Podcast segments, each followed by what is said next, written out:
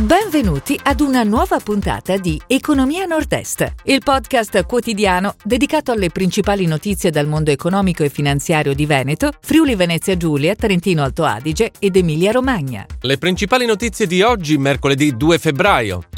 OVS torna ai livelli pre-Covid nel 2021. Fantic nel 2021 ricavi a 156 milioni. Euro Promos 30 milioni per gli investimenti. Milano Cortina, dal Ministero 81 milioni per le infrastrutture. Expo Dubai, Veneto protagonista al Padiglione Italia. Provincia, prorogata integrazione del reddito in Trentino. Festival Economia, Trento lancia concorso idee per studenti.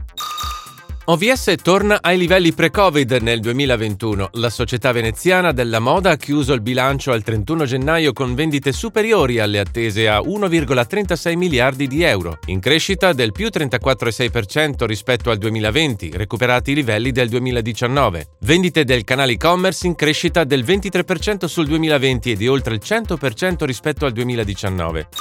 Fantic nel 2021 ricavi a 156 milioni. La casa motociclistica trevigiana ha comunicato i primi dati relativi al 2021, che la vedono in crescita per il settimo anno consecutivo grazie alla recente acquisizione dell'azienda bolognese Motori Minarelli. L'operazione ha consentito di raggiungere un più 130% sul risultato del 2019. Euro Promos 30 milioni per gli investimenti. La società leader in Italia nel comparto del facility management registra un anno da record. Il fatturato supera i 125 milioni di euro con EBITDA al 13% e una posizione finanziaria di oltre 20 milioni di euro. Milano Cortina dal Ministero 81 milioni per le infrastrutture. Il presidente del Veneto, Luca Zaia, annuncia l'approvazione dell'intesa per la destinazione delle risorse del Ministero delle Infrastrutture e della Mobilità Sostenibile. Expo Dubai, Veneto protagonista a Padiglione Italia.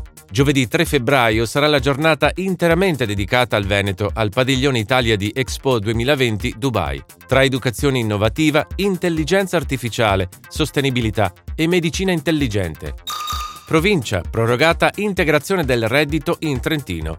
La Giunta provinciale di Trento ha deciso di proseguire anche per il secondo semestre 2021 con l'erogazione di un'indennità provinciale di integrazione del reddito dei lavoratori in cassa integrazione. Festival Economia. Trento lancia concorso idee per studenti. Il comitato scientifico del festival propone Visioni di futuro, un progetto dedicato agli studenti in sintonia con la diciassettesima edizione della Kermesse, quest'anno intitolata Dopo la pandemia tra ordine e disordine. Si chiude così la puntata odierna di Economia Nord-Est, il podcast quotidiano dedicato alle principali notizie dal mondo economico e finanziario di Veneto, Friuli Venezia Giulia, Trentino Alto Adige ed Emilia Romagna. Appuntamento a domani!